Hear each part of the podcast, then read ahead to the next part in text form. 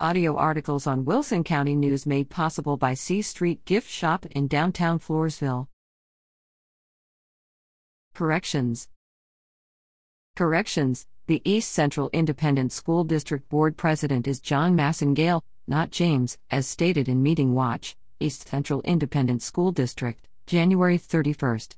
The District 2 Emergency Services Board discussed personnel matters in an executive session January 8th, not litigation matters as reported in the January 24th Wilson County News.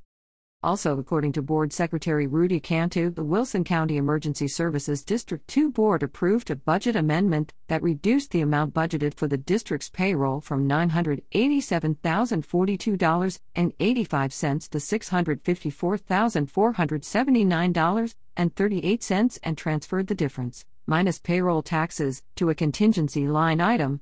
Readers can alert the Wilson County News to any errors in news articles by emailing Kilby Smith at WCNOnline.com or by calling 830 216 4519.